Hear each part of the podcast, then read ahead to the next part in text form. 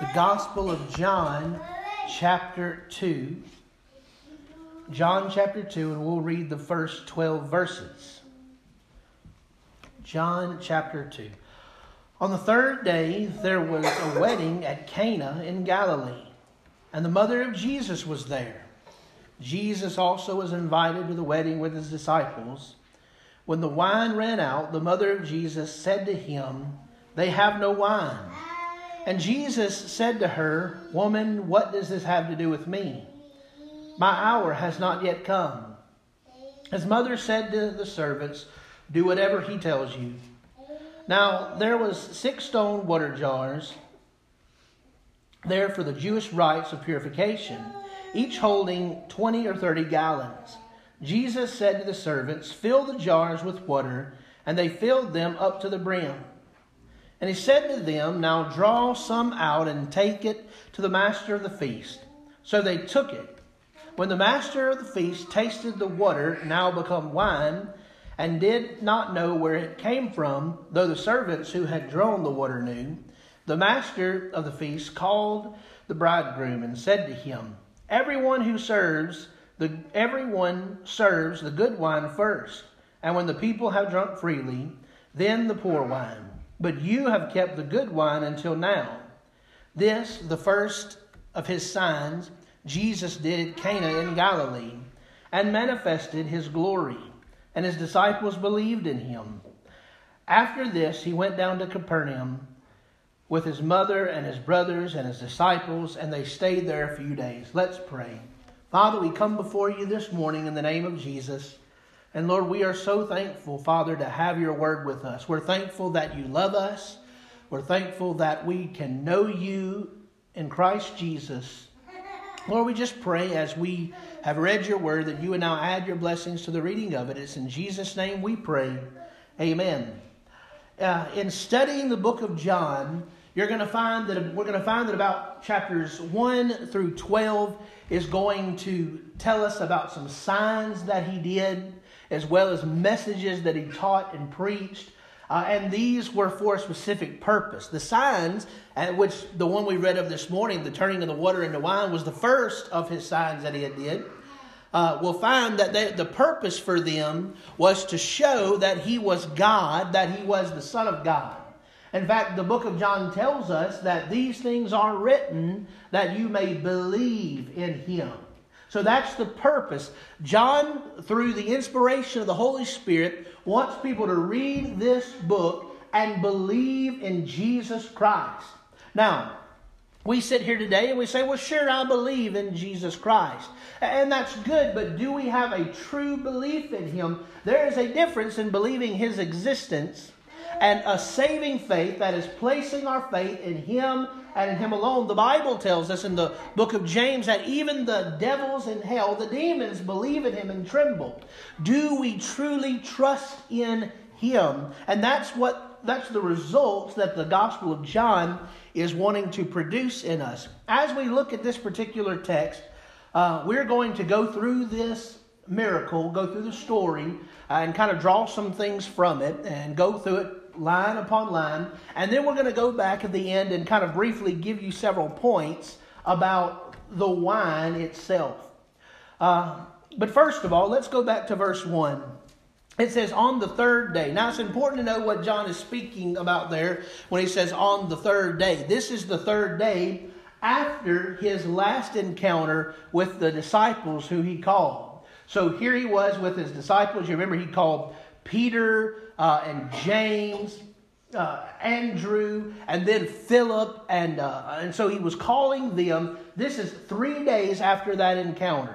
So on the third day, there was a wedding at Cana in Galilee, and the mother of Jesus was there. Jesus also was invited to the wedding with his disciples, and these are probably those four or five disciples that he had just called. So anyway, uh, we need to understand some things about a wedding during this time. This was a big time in the life of somebody, as it is for us.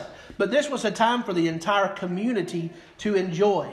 Now, this was in Cana of Galilee, which is just a few miles from Nazareth, uh, where Jesus was raised and where these disciples really were raised. And so this is really their hometown. This is their home territory. They know each other. That's why they've been invited to this wedding. They've built relationships, built friendships. They've watched each other grow up. These are family and extended family. And so they are, are well known in this area. But Jesus had not yet revealed himself to do any mighty works, to do any miracles, because he's only beginning his ministry. But we find that he was invited to this wedding. Now in this, we're going to see that this is the first sign, uh, first miracle that Jesus would do. And then something that's interesting here, uh, as we think about this miracle, the place he chose to do it is significant. The time he chose to do it is significant. He chose to do it at a wedding. He chose to honor the institution of marriage by performing his first miracle there. That should speak to us. That should tell us something. That how his view of marriage, that marriage is something that is important. Marriage is something that Jesus himself honored with his presence. Marriage is something that was significant and important and spiritual. And he would even, as he teaches later on, he's going to use the thought of marriage and talk about how it was something that was permanent. It's something that is binding. It's something that was given by God, and it should be honored by all. So I think that should speak to us. And as I was reading over this this week and reading behind some other uh, men, I, I began to pray even for the marriages of this church. Uh, God really burdened my heart to pray for our marriages, that, that God would strengthen them, because I, I began to think about all of the enemies and all of the t- attacks that comes against them. Now, I want you to understand something, that, that as we've said, he honored this wedding. So there is something special about uh, marriage. There is something special about this institution. But that doesn't just limit that, limit his, um, the honor to a wedding, honor his, uh, uh, limit it to that. But we even know that, that he has a purpose even for people who are not married. Uh, it's, it's not that, that this is the only right way to do it. If you're not this and you're not that important in the kingdom of God, that's not the case at all. Jesus himself was never married. So he, we see that he uh, honors marriage, and he also honors being single. But anyway, so it says on the third day they were invited to the wedding. And so what we find next in verse three, when the wine ran out, the mother of Jesus said to him, "They have no wine." Jesus said to her, "Woman, what does this have to do with me? My hour has not yet come." We see this kind of strange transaction between Jesus and his mother. What in the world is going on here? Well, first of all, we see uh, this is a very important time, as we've already said, this wedding. And this was also a time when you would show off a little bit. When you would, uh, you wanted people to, to know that you were really prepared. Because a year before this, the young man and his family had gotten together with the young lady and, and her family, and the, the, the uh, betrothal had started about a year before. Now, a betrothal is what we would kind of consider an engagement, except it's more legally binding. The only way you could break a betrothal would be by divorce, uh, though the marriage was not consummated until the wedding took place a year later. But during that year, what the husband would do is he would go and he would begin to prepare a place for his bride to come. He would begin to build a home, or even build an extension off of his family's home or whatever. He would begin to build and prepare and save money until the day of the wedding. And also he was saving money uh, to, to really have this wedding. He did it all. Uh, and you wanted to have just enough food for everybody. You wanted to have just enough drink for everybody. You wanted to have everything just right, so people knew this was one way they could see, can you take care of this lady or the father? Can you take care of my daughter? If you can't even put together a proper wedding, then how in the world can you take care of my daughter? So he really wanted everything to go just right, but something happened and it didn't. This was a wedding. They would usually last about seven days. It's not just one afternoon like we have. It would last for seven days. It would be a, a feast that lasted that long. And so you had to have just enough of everything. Well, on one of the days of this wedding, the wine ran out. And this was important to them. This is something they needed to have, one of the staples of the wedding. And so Mary came to Jesus. Mary evidently was uh, helping to serve, because she knew about the need, and she brought the need to Jesus and wanted to see something done. But when she came to Jesus, she told Jesus that the wine had ran out. Now, something I think we need to see here. Again, we're just going to go through this miracle line upon line and then come back to give you the points. But anyway, so she came to Jesus. We have no indication that Mary thought Jesus would perform a miracle on this day. The reason we have no indication of that is because Jesus had never performed a miracle up until this day.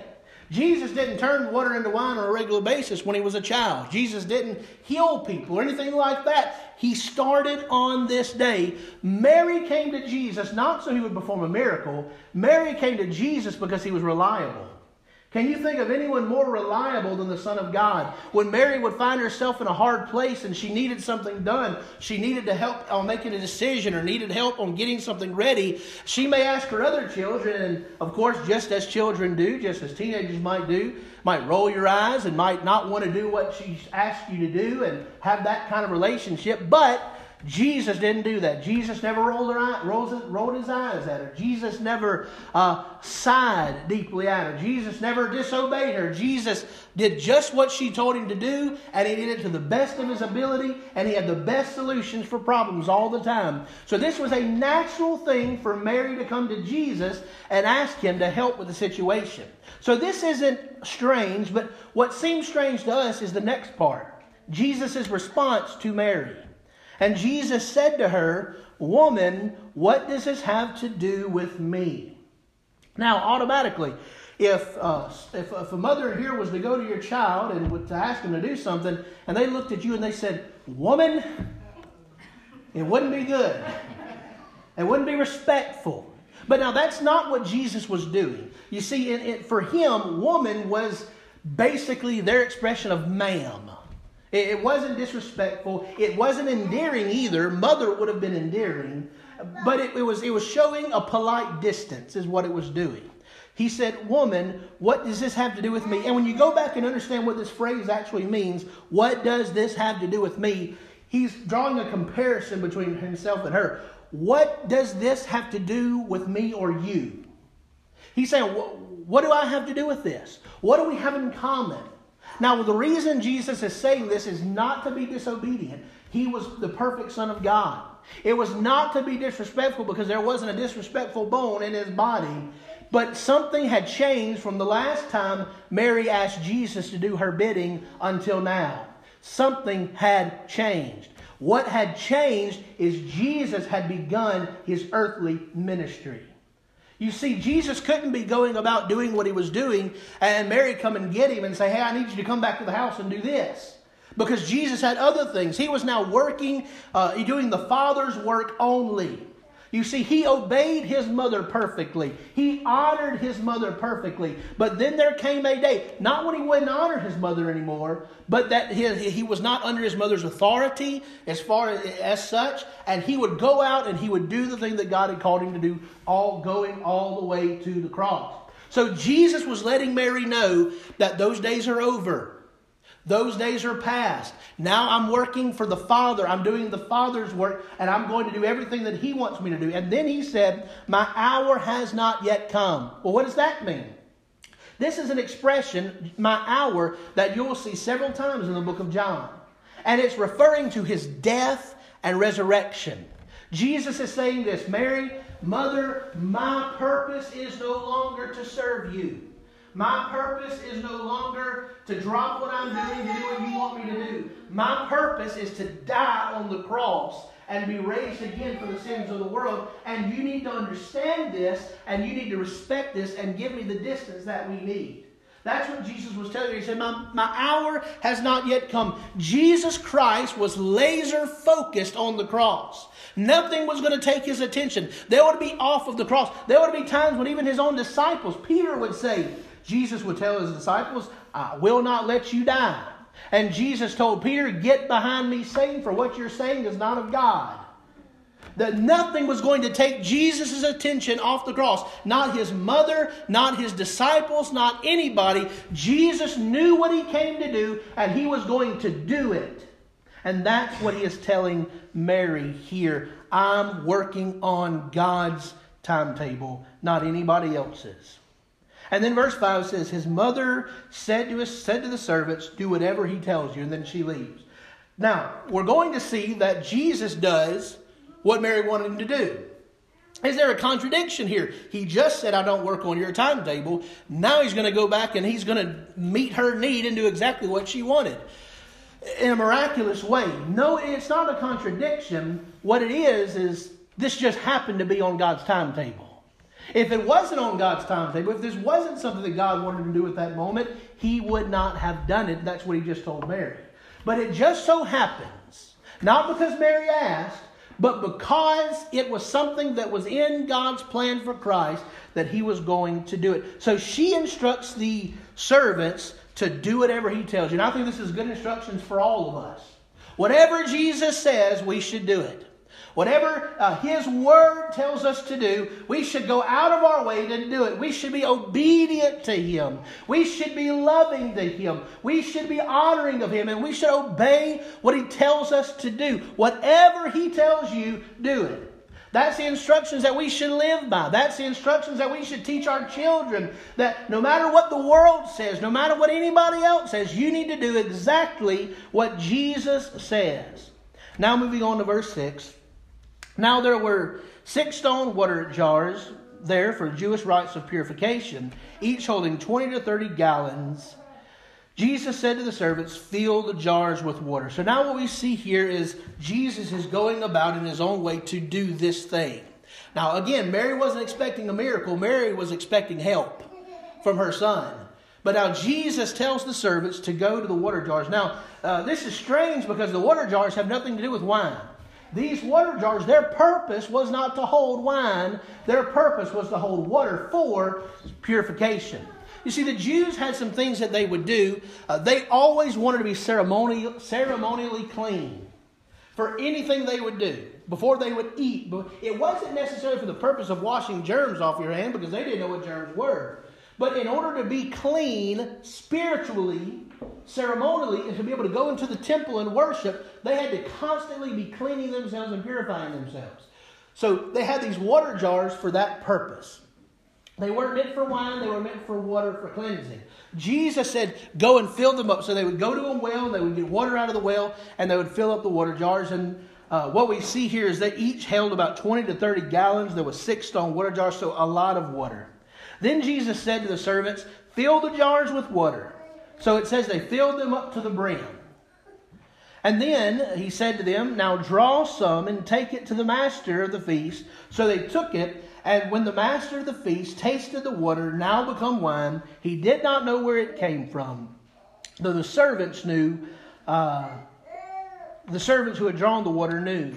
The master of the feast called the bridegroom and said, everyone serves the good wine first, and when people have drunk freely, then pour wine. But you have kept the good wine until now. So, what we see here is Jesus is about to perform this miracle. He says, fill the water jars up with water. They fill the water jars up with water. Remember, Mary had just told them, do whatever he says to do. So they fill the water jars up with water. To the brim, to the point of overflowing. Now Jesus said, now go and get something and scoop the water out and bring it to the master of the, the wedding, to the one who's in charge. So they do this. And when they do this, I, I can't imagine what's going on in the servants' minds because they have never seen a miracle take place. As far as we know, they've never seen Jesus do anything like this. But they do exactly what he says to do. They bring it to the master, and there the master goes and takes the water and is going to put it to his lips. And the servants are like, here it is. We're about to be fired. He wants wine, and we're giving him water. He's going to get mad. It's going to be our fault, and we're not going to be able to do anything about it because it's just water he's about to drink. But when he drinks it, a smile comes on his face, and he says, and, a, and amazement, and he says, this is the best wine I've ever tasted. Now, we need to understand some things about this wine. That, that they did not have refrigeration. They didn't have refrigeration. So when you would uh, squeeze the squeeze the grapes and, and produce it, it was going to begin to ferment. So they had to do things. So they, they did have wine, but this wasn't wine just as we know it. It was alcoholic wine, but it was not that strong. What they would do is they would take two parts water and one part wine and mix it. And when they would mix it, you see, they couldn't just drink, unless they boiled it, they couldn't just drink the water they drew because it was full of impurities. So when they would take and take some of that wine with the alcohol in it, it would kind of make it to where it was better to drink. So that's what they had. And so this man said, this is the best wine I've ever had. Why did you save the best till last? He didn't know what happened, but the servants, they were shocked because they knew exactly what happened. And then it says in verse eleven, this, the first of the signs Jesus did at Cana and manifested his glory, and his disciples believed in him. So here we have the, the, the story of the miracle. Now, I want to focus in on wine. Why in the world would Jesus choose wine to, to, to, to do this, to be his first miracle? Well, wine has a purpose. Usually in the Old Testament. Now, we know if they if people drink too much, and always, this is something that we need to know. We need to understand this. To, to drink too much wine, we get drunk.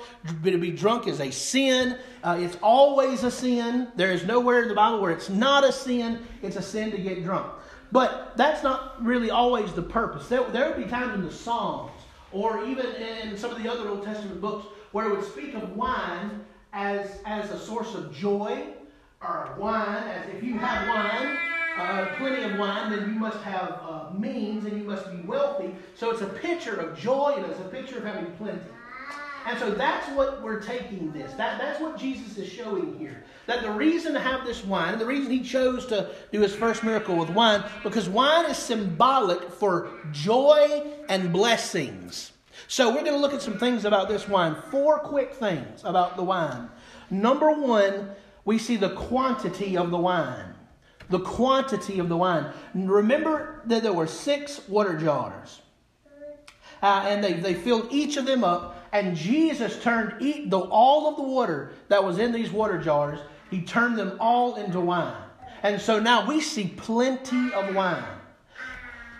When Jesus does this, or when Jesus does something, bringing salvation, we said that the have wine is also a picture of joy. It's a picture of the joy of Christ that comes in our heart. When Christ comes in, when we repent of our sins and trust Jesus as our Savior, we have been given joy from the Holy Spirit. We have been given joy in Christ Jesus. And the quantity he gives, he gives us to the point of overflowing. If you go back to John chapter one and, and, and find where... Uh, he's describing salvation, what Jesus brings to us in verse sixteen. Uh, For from him we have all we have all received grace upon grace. You see, uh, they had more than enough wine to finish the rest of the days of this wedding off with. And so what Jesus did, Jesus supplies more than what we need.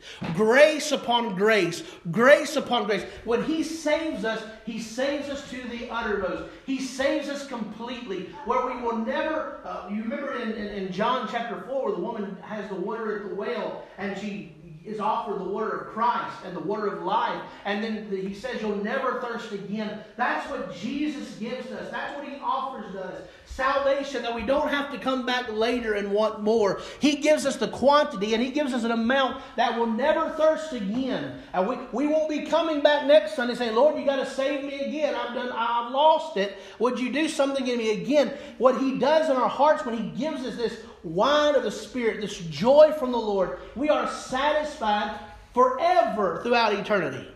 Because we see that for God so loved the world that he gave his only begotten Son, that whoever believes in him shall not perish but have everlasting life. It's not something that'll be around for a little while today and go away tomorrow, but the quantity he gives us is great. But not only do we see the quantity of this wine, we see the quality. You remember when the master of the feast said, the master of the wedding said, you saved the best for last. That's not our traditions. Usually you give us... Uh, The, the, the best wine first, and then later on when it's about to turn out, then you give us the worst. But that's not what you've done. You've given us the best. The quality of salvation that Christ gives us is immeasurable. He gives us salvation that, uh, that, that cannot be given by any other source. We can look to religion today, and religion may help feel uh, or take care of some guilt in our lives for a little while, but it doesn't last. We may look to money, or we may look to friendships, we may look to relationships to help us for a little while in this life. But the quality that those things gives us is not great. It's not just like the salvation that Christ gives, but the quality of, of salvation that he gives will last us forever, and it's the best possible. And just as the master of this feast said that you saved the best for last, you've given us the best, we also see that takes place at salvation. Also in the quality. Something that, that, that we need to see from this text is Jesus is drawing us a comparison. And here's the comparison. What they've been used to, the religion that they've been used to, is the religion of the Judaizers. You need to live life uh, according to the law, not to keep God's law, but keep our laws that we've added. You need to do this. You need to live it perfectly. If you mess up, well, then you just messed up, and now you, you've got to come back and start all over again. Uh, it was, it was a very legalistic religion. It was something that did not satisfy. It did not give people what they needed. But now Jesus comes in with this new wine of the covenant. You know, that's what he calls it when he gives the Lord's Supper uh, uh, towards the end of his life. He said, this is the new covenant in my blood. So he gives us the wine of the new covenant. He gives us himself, which is the, the Messiah, Jesus Christ. And he replaces that old religious system where we don't have to work for salvation. We don't have to strive for it. It's not something we have to worry about having or not, but it's something that the Lord Jesus gives us in, qu- in quantity and in quality that we don't have to look anywhere else for it. So the quality, the quantity, also the timeliness. They received this wine right on time. If, if, if it had gotten out, if word had gotten out to the people that they had ran out of the wine, they would have blamed the groom and thought low of the groom. But Jesus brought it just in time. Jesus rescued us just in time. The Bible says in the fullness of time, God sent his son. We also notice, lastly, the cost of the wine. Do you know what this wine, the wine this good, would have cost a lot of money? But do you know what it cost the groom? Not one dime. It didn't cost him anything. The salvation that Christ brings to us is free. That's what's that's something that is so amazing about the grace of God. The grace that he gives to us, the grace that he supplies us with is free. Now, it cost him everything. On the cross, he bore Uh, the wrath of God. On the cross, he suffered for our sins. On the cross, he paid it all to the point where he said, it is finished. There's nothing else that can be paid. There's nothing else that can be added. But that's what he did. He paid it all so we can have salvation for free. And that's what he offers to us today. So we see this wine. The reason he chose to use wine is unique. It's special. And the reason it was so important is because wine is a picture of the goodness of God in this text. And so he wants people to receive freely. But then we see at the end, in verse eleven, it says, this, the first of his signs, Jesus did at Cana in Galilee and manifested his glory. What he did, only God could do. So this was his first statement. His first statement, and he did it for his disciples. He did it for those who watched him grow up, his family, his friends, his neighbors. And he showed them first, I am the Son of God. I am the Messiah come to earth. If you want salvation, you must come through me. He, he manifested his glory. And then it says, and his disciples believed in him.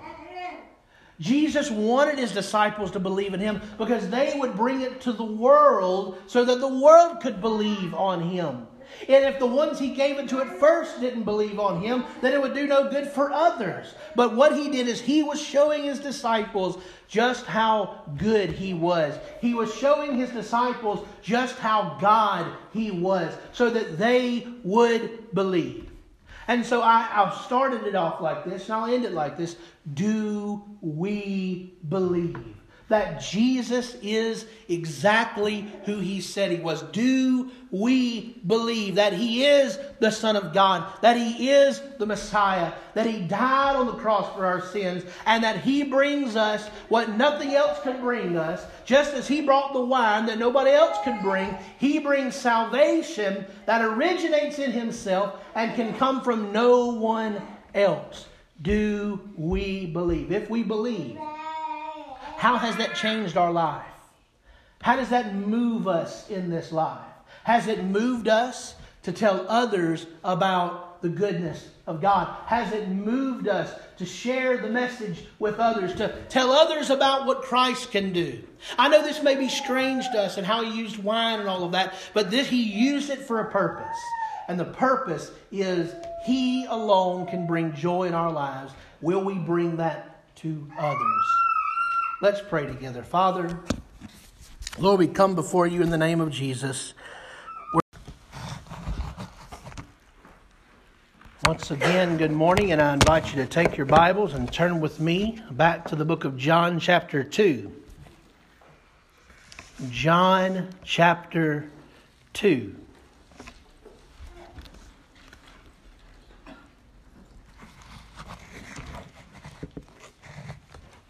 John chapter two, when you find your place, we'll begin reading in verse thirteen. John chapter two, verse thirteen.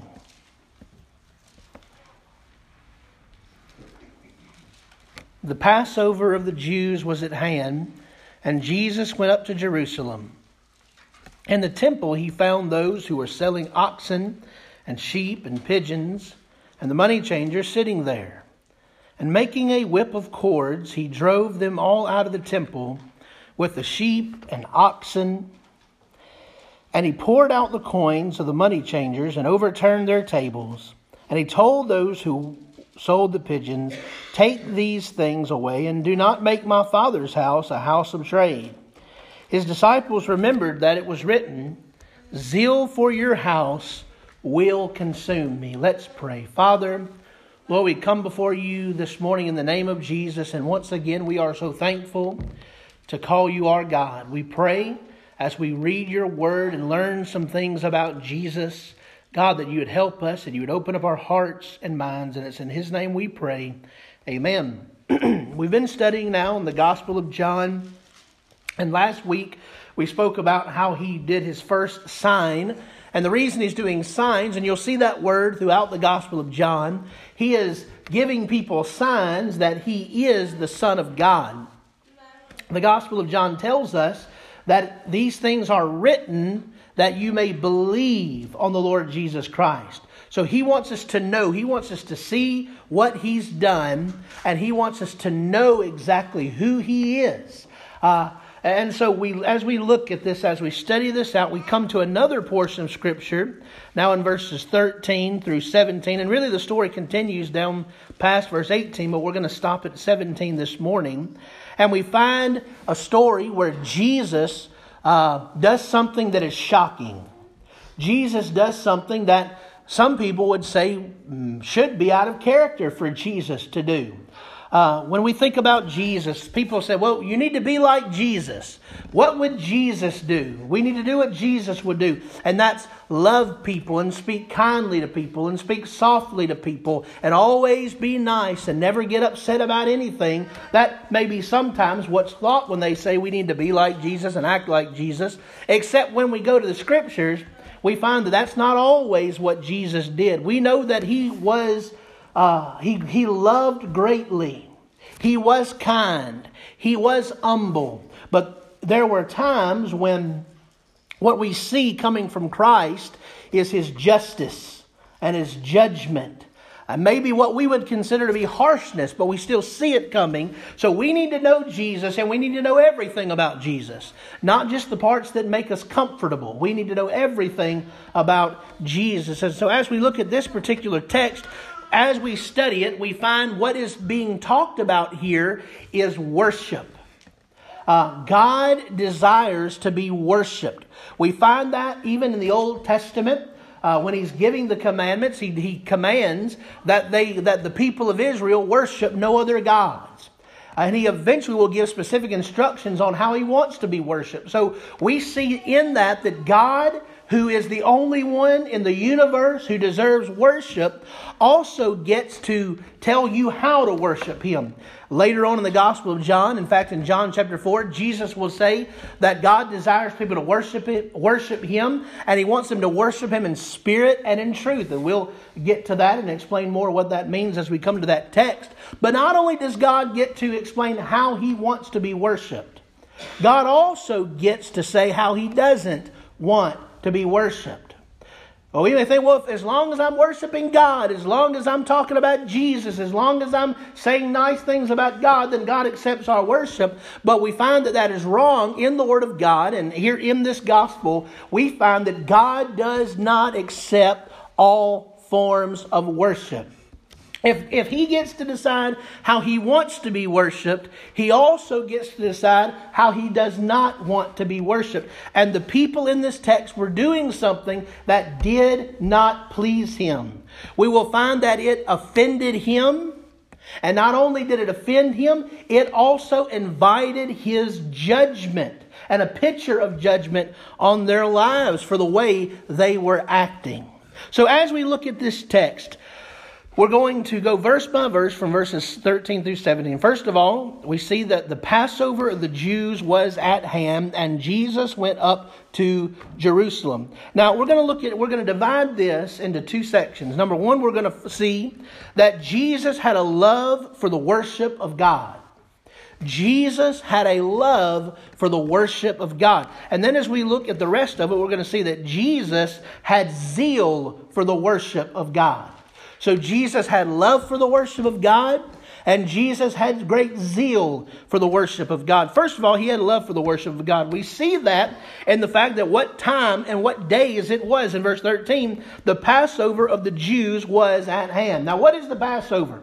Well, you have to go all the way back to your Old Testament to find that out in the book of Exodus, when the people of Israel had been in bondage by the Egyptians for hundreds of years, and now God is ready to deliver his people out. God sent Moses and Aaron to tell Pharaoh to let the people go, and he would not. He, they went through plagues, nine plagues of one, th- one bad thing after the other. And Pharaoh would say, well, I'll let them go now. And then he would change his mind and he wouldn't let them go. And God told Moses that he had one more plague. One more hard time for Pharaoh. And God said, after I'm finished, he will drive you out. Not only will he give you permission to leave, he will force you and the people of Israel to leave. And we know what that was. We go back in the book of Exodus. We find that God said he's going to send his death angel, and he's going to visit every home in Egypt. Uh, and, and, and that when this death angel comes to every home, he is going to kill the firstborn of every family.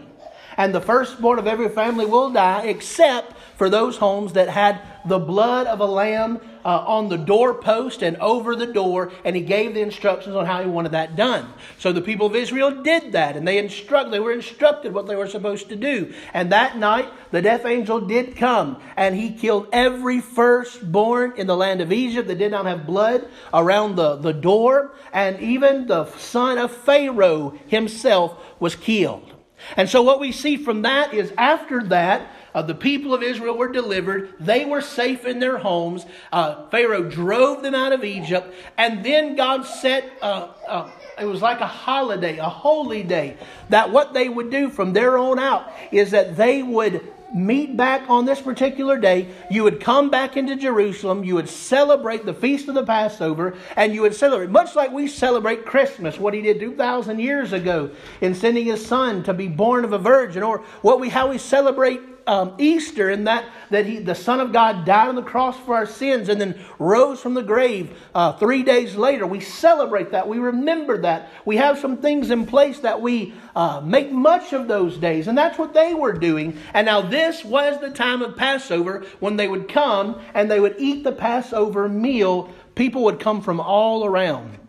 So we see that the Passover of the Jews had come. But then what we see next, and Jesus went up to Jerusalem. Now Jesus was God himself. What use did he have in having to keep rules or having to keep certain things? But he did it. And why did he do it? It wasn't to make himself better. It wasn't to go and have prayer and ask God to forgive him of sins because he had no sins. Uh, he needed none of those things to be God. He needed none of those things to be perfect, but he still went up and he still participated in the Passover meal because, and here's why, because uh, his love for it. We see that Jesus loved the worship of God. And we see that through two things we're going to look at quickly. First of all, his presence. He was there. Jesus showed up. Jesus did not miss. In fact, in the book of John, in the Gospel of John itself, uh, we, it covers a span of three years over Jesus' life, and three times it shows us him going back to Jerusalem and uh, worshiping and, and, and do, taking part in the Passover meal. As you go back and study, even in the book of John and other Gospels, there were other. There were actually three um, Three feast days that the Jews had to come all the way back to Jerusalem. For those who didn't live in Jerusalem, they would all have to come and congregate there. It was Passover. It was, uh, and help me if I miss one, it was Passover. It was the Feast of, of, of Tabernacles and the Feast of Weeks. Those were the three feast days that Jews would have to come back to Jerusalem. And Jesus didn't miss any of them. He was there. He was present. Why was he present? He was present because he loved the worship of God. He was there because his heart was there before he was even there. Uh, you had you you didn't, there was there was no excuses that Jesus Christ would offer. Well, I don't feel so good today. Well, I'm feeling a little depressed because I know what's coming at the cross. Or I have other things to do. I have messages to preach over here. I have people to heal over there. I'm a busy man. I have more things to do than go to Jerusalem. Drop what I'm doing to go to Jerusalem and, and take part in the Passover. But he didn't offer any of those excuses.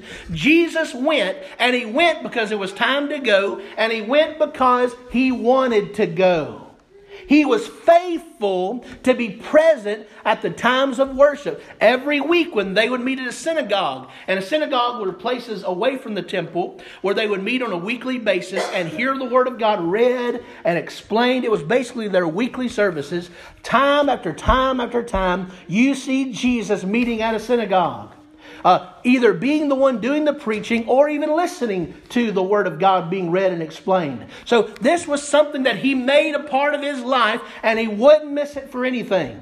What does this have to do with us? We as Christ, as Christ love the worship of God, as Christ takes the worship of God seriously and loves it, so we should take it seriously and love the worship of God.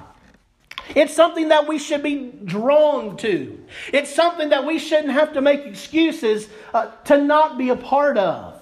Uh, it, it, there shouldn't even be a question. I understand there are things uh, from necessity, like physical illnesses or work or things like that that demand our attention. But if it's where we can, and and, and, and and other things, something else has to be extreme to pull us away. But if it's where we can and we are able to be there, we're going to be there. We're going to worship God. We're going to honor God with our presence among His people. Why? Because we love Him. It's not because we were just raised to do it. If we only go to church because we were raised to go to church, then it has it, it's maybe taken hold in our minds, but it's not taken hold in our hearts. It's not something that we love.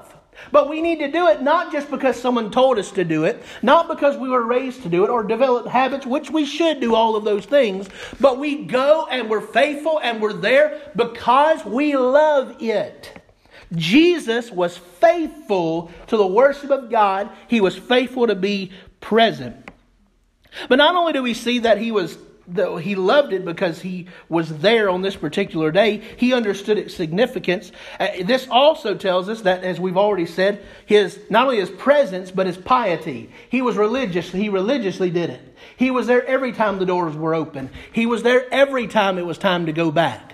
So we see his presence and we see his piety, that he loved to be there. It, he went because it was Passover, and he went because he loved it, and there was nothing going to take him away from that. And we see the Word of God telling us to not forsake the assembling of ourselves together, as, as is the manner of some. We should love the Word of God. We should love the people of God. We should love the place of God just as much, just as much as we love God. We love to come here and we want to be a part of it, and we show our love for God by showing our love for the worship of God. So, Jesus had a love for the worship of God. But not only did Jesus have a love for the worship of God, and we see this through his presence and his piety, Jesus had a zeal for the worship of God. Jesus had a zeal. I was trying to explain this a little while ago to Bryson as I was telling him kind of what I was going to be speaking about this morning from the text. And how do you explain to, to zeal or to be zealous? Well, I said it's to be passionate about something. To be passionate about something. I said you wouldn't want someone talking about your family. If someone, t- you love your family, and there's been times that I may go visit some family in Louisiana, and my brother will begin to mess with me, as brothers do, and Bryson will step in the way, and he won't let him touch me. he, he's come to blows with my brother, his uncle, over that. He, he don't want anybody to touch me. And so, he's passionate about his daddy. He's passionate about his family. Well, Jesus was passionate about his father's house. Jesus was passionate about how people worshiped his father. It was that important to him because he loved it and because he was zealous for it. So we're going to see Jesus doing something here that seems strange. It seems, by the way, that some people read the scriptures almost out of character, though it was not out of character. It was right in line with his character because he's holy and he's just. And so we're going to see this beginning in verse fourteen. In the temple, he found those who were selling oxen and sheep and pigeons and the money changers sitting there. And making a whip of cords, he drove them all out of the temple with the sheep and oxen. And he poured out the coins on the money uh, of the money changers and overturned their tables. And he told those who sold pigeons to take these things away. Do not make my father's house a house of trade. Now it's important that we understand what's going on in this passage. It's important that we understand what was right and what was wrong. What the people were doing right. See, everything they were doing wasn't wrong. But there was something about it that was wrong, and we're going to talk about that. So let's get a picture of this. When people would come, I told you that they would come from all over three times a year.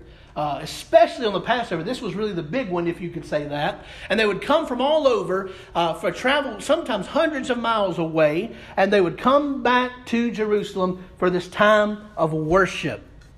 Well, uh, coming from other nations, they had money from the nations that they lived in. But when you came to the temple, you also paid a temple tax.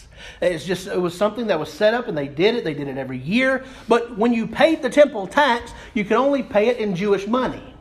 It was the only way you could do. You couldn't use other forms of money. You had to use the right money to pay the temple tax. They didn't accept the Gentile money. So they would have money changers there, as what we do. If you've ever been to a foreign country, one of the first things you may do is go to a place and, and do some money exchange. You give them American money, you receive their money, and that's just how you do that. Well, that's what they were doing. They came, it was a needed thing. It was something that it was a it was a service that, that had to be presented. And so that's what they were doing. That's what the money changers was about. But then you have the animals. What's the what's the deal with the animals there? Well, as people travel from far away, it would be very difficult at times to travel with all these animals. Uh, it would be difficult to do. Um, imagine having to make a hundred-mile journey, and you have a sheep, you have a goat, you have a cow, you have pigeons, and all of these things that you're having to carry with you in order to give the proper sacrifice. So what people would do is they would gather there, and they would have animals that were pure. They would have animals that uh, were exactly the way they needed to be, the way the law required, and they would sell them to the people as they came. Here, don't bring animals all the way from your home. We have them here that you can come and you can buy and give them as a sacrifice. Sacrifice. So that's what they were doing. Both of these things in and of themselves was not wrong. It was something that was done for a long time. The problem was, the problem was the place where they were doing it. That was the problem. The place they were. Now later on, uh, if you, and you look in some of the other Gospels, you find that Jesus didn't just do this once, he did it twice. He did it this time in the beginning of his ministry, and he did it another time at the end of his ministry. And when he did the end of his ministry, the reason he did it, and it explains it, is they were overcharging the people for the animals. They were overcharging the people for the money exchange, and they were stealing. And he said, don't make my father's house a den of thieves. Do you remember that? But that's not exactly what they're doing in this text. They were just providing the services and doing it seems to be from the text how they were supposed to be doing, except where they were doing it. We need to understand the temple. In the temple, and I'm not going to give you a, a, a blueprint of it, but I'm just going to give you kind of a, a rough outline. You have the temple itself. Inside of the temple is this great big structure. And inside of the temple, you have the holy place. and the holy place. There's the table of showbread. There's the lampstand. There's the altar of incense. And it's where the priests go, and they, they the, the bread's there offered to God, and the priest can eat it once all this is done. Uh, the, the, the lampstand is lit all the time in an expression of worship, an expression of God being the light. And then you have the altar of incense that they're offering as prayers of the saints. As the, the, the, the incense goes up, this is a picture of the saints praying to God. Beyond the holy place is the most holy of holies. And in the Holy of Holies is the Ark of the Covenant. You remember in the Old Testament, he instructed them to build an ark, and it was two cherubs on it with their wings touching, and in the middle between them was the mercy seat. And this is where the once a year when they killed the sacrifice, part of that blood would be brought in into the Holy of Holies. And the priest, not just the priest don't go in this place, the priest can go into the holy place, but in the Holy of Holies, that's where only the high priest of that year can go. And he enters behind this great thick curtain into the presence of God, and he drops some of the blood on the mercy seat, and he presents it to God, asking for forgiveness of the sins of the people. This is something they did every year. But so that is what's in the temple proper, in the temple. Then outside, just outside of that, you have a particular court that certain people can come to, generally men can come to. And then outside of that court was the court of the women. And then that's where the women could go. They could go no further.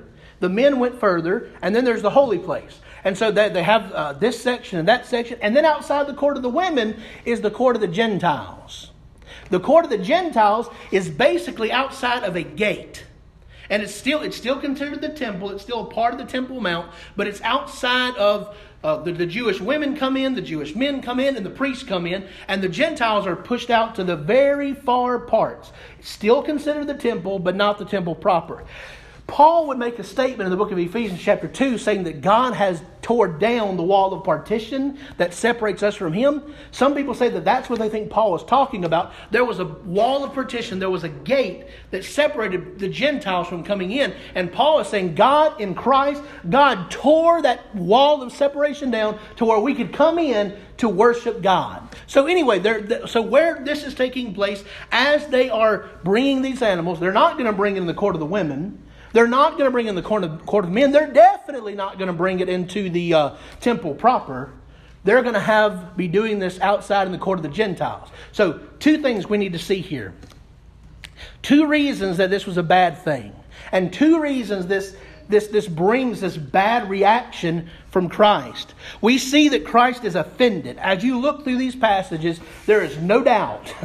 There is no doubt that He is offended. Why is He offended? Here's why He's offended. Because what they are doing, number one, they are being irreverent. This is still a part of the temple.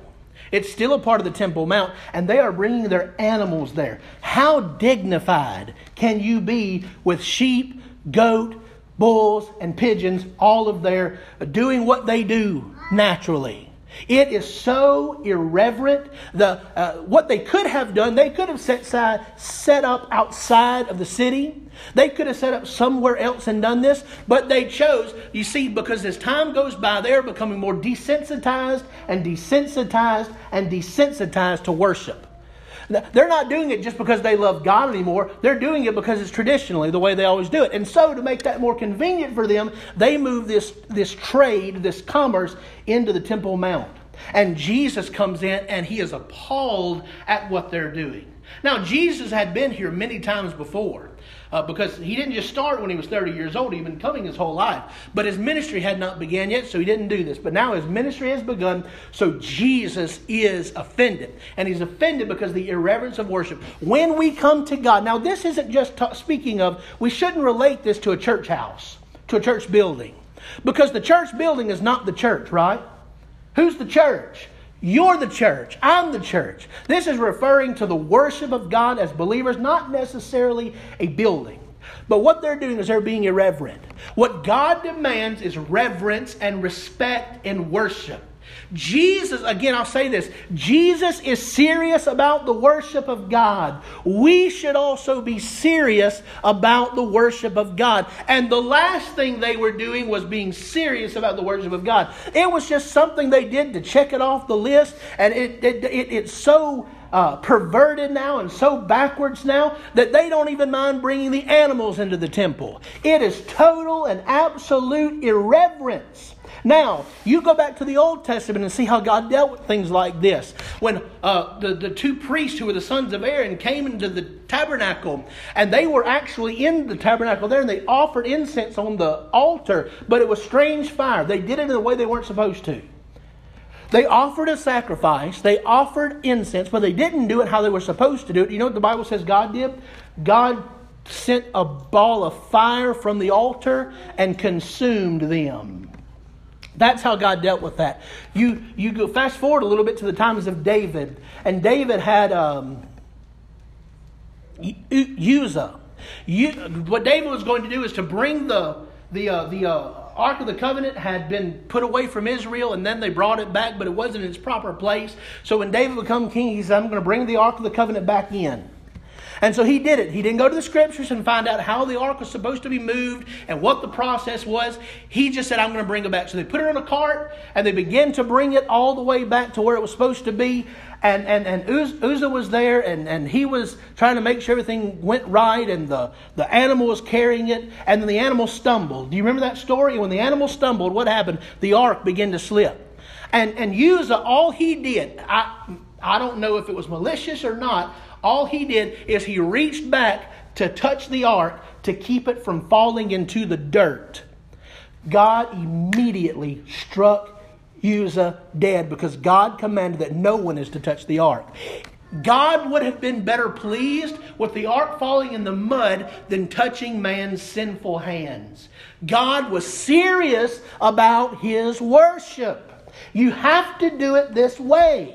Uh, uh, the Bible says that He is a jealous God. Don't go off serving other gods and worshiping other gods. You have to worship Me. But not only worship Me, you have to worship Me in the way I set out to be worshipped. Or it is not acceptable. It is an offense. And so that's what we see happening here. It offended Him because of the irreverence, and also it offended Him because of the obstacle that it showed. They were stopping the Gentiles from worshiping. This is probably the heart of what was going on here. They so hated Gentiles that they didn't care what the Gentiles did. They didn't even want the Gentiles to be able to step foot in the court of the Gentiles. So they turned that into the place where they sold the animals to drive them away because they hated the Gentiles so much.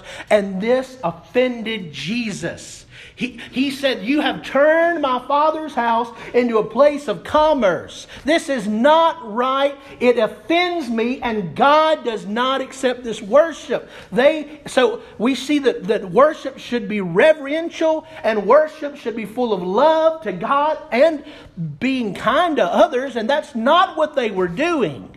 And it offended Christ. So we see, a, we see Jesus' offense. Then we see Jesus' actions. So we understand that Jesus was offended because this is His Father's house. And He said it was my Father's house. And, and that really would have offended the Jews listening, because the Jews at this time didn't call God their Father. They didn't call, they wouldn't call God their Father because they believe that puts you in the place of God. And so that they call Him many things, but they don't call Him Father. Jesus called Him Father, and Jesus meant what He was saying because He was the Son of God. But then we see His actions. Verse fifteen, and making a whip of cords, He drove them all out of the temple with the sheep and the oxen, and He poured out the coins of the money changers and overturned their tables. And He told those who sold the pigeons, take these things away. Do not make my Father's house a house of trade. So here's what Jesus did. We see that He was offended. That was His feelings on the matter. But what did He do? He made a whip. Now, I, I don't think, we don't see any indication that He whipped people, that He hurt people. We don't see that he did, he did that. But He was an intimidating force. And they began to leave. He drove the animals out. The people left as well. He took the tables. He wasn't trying to do this nice and orderly. He took the tables and threw them over, scattering the money everywhere. He drove the animals out. He told the people with the pigeons, because He couldn't drive the pigeons out, He said, open up their uh, cages and let them go. This will not be. I will not allow it. And this is a picture of Jesus' judgment. He's not only offended by the false worship and the bad worship of the people, he is going to judge them because of it. What we see here, what this is showing us, is his rejection of the of, of the religious system of the day. You see, they they were trying to work themselves to God. They were trying to do certain things to please God. If they even cared about that, really they just wanted to look religious, most of them. They wanted to dress the part, talk the part, and people to respect them. It wasn't about reverencing God. They wanted people to reverence them. And Jesus hated this form of worship. It was something he would not accept, his Father would not accept, and so he's showing his rejection of their worship. Can you imagine a type of worship that God would reject? But we see it here presented in the temple. So we see his actions. But then we see his disciples. His disciples remembered that it was written, zeal for your house will consume. And I want to look real quickly at Psalm sixty-nine, verse nine. This is the, this is the verse that they thought about when they watched all this happen. Uh, the word of God was on their minds. And they thought about Psalm sixty-nine, verse nine. Psalm sixty-nine, verse nine. Here's what it says. For zeal for your house has consumed me. That's all they quoted. But then there's more to that verse. It says this. And the reproaches of those who reproach you have fallen on me. So here's what everything they're thinking, everything they're seeing. Jesus, his zeal is eating him up. He is so passionate for the worship of God. He is so passionate for the things of God. And he said, the offenses has fallen on me. This is something they're doing to God. But the writer said, I'm offended because of it. I am hurt because of it. Do we connect ourselves with the things of God that it hurts us when people are being so irreverent to God? When people have this form of worship where they think they're working their way to heaven, or, or, or trying to cause other people to think they have to look a certain way, live a certain way, act a certain way in order to get to heaven. Does that offend us? It's an offense on the things of God when salvation is by grace alone, through faith alone, in Christ alone. It should offend us when people bring false worship to God. It offended David. It offended Jesus. And Jesus was not going to stand for it. He stood against it. It offended him. And he performed actions that showed it offended him. And the disciples watched, and they were reminded of the scriptures. So they were focused on him. They were focused on the word of God. And they understood exactly what he was doing. Do we understand what he was doing? Do we understand the seriousness of worship? And the seriousness of, of bringing unwanted worship to God. Undesirable, false, wrong worship. You see, what they did, even in changing the money in the temple and bringing the animals, they still called it worship. But they were changing the meaning of worship. They were doing what was convenient. They were doing what was mean to others. And they were doing it all in the name of God. And God said, this is not of me. And we know that God said that because Jesus said that. He said, this, th- this is irreverent. He said, do, do not make my Father's house a house of trade. It offended him, and he showed it. So, at best, at best, the people thought that they were honoring God and were wrong. At worst, they didn't care what God thought. They didn't care if it pleased God. They didn't care if it was right worship. They were going to do it because it's what pleased them. When that becomes our worship, we have overstepped our boundaries. We have overstepped our boundaries. Well, I like it this way because I like it this way. Well, we should want it to be whatever God says. You see, we believe that God gets to say how he wants to be worshipped, and God gets to say how he doesn't want to be worshipped. We believe that the Scripture is authoritative for us today in our own lives. And we know he wants to be worshipped collectively as a church, and he wants to be worshipped individually as individual Christians. We know that. Let's do it, and let's ask God to test our hearts and to show us if there be any wicked way in us, that things that maybe, Lord, I've been doing this wrong. I need to change this. God, I want to be more like you. I want to honor you. I want to please you with my life because you take this so seriously. I want to take it seriously. God, I have things in my life. I'm coming to you and I'm asking prayers and I'm performing services in the church, yet my life isn't what you want it to be as a Christian.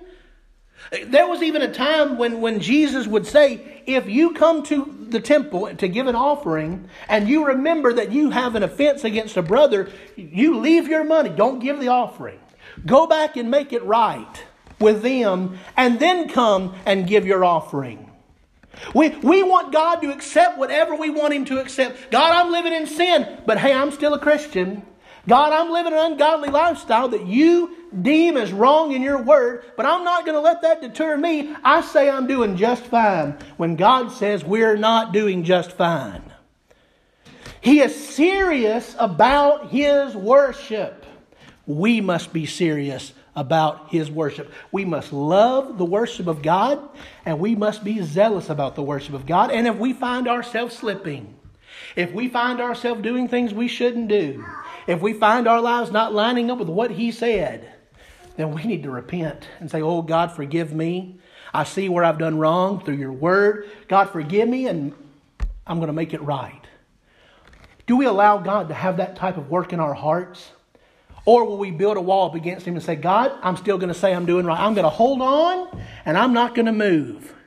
I think I'm doing just fine. That's not what God wants from us. He wants us to see our wickedness. He wants to see where we make mistakes. And He wants us to confess and repent and do right. That's what He wants from our lives. Now, this isn't how we get saved. This isn't, this isn't us working our way into heaven. But as Christians, we should desire to be like Him. And we should be desiring as Christians to give Him the worship He desires. That should be our hearts. Let's pray together. Father, we come before you in the precious name of Jesus. We're so thankful for your grace and your mercy. We thank you for loving us. We thank you that you do give us in your word the right and proper outline for what you want from our lives. God, let us be submissive to it and not hard-hearted. And it's in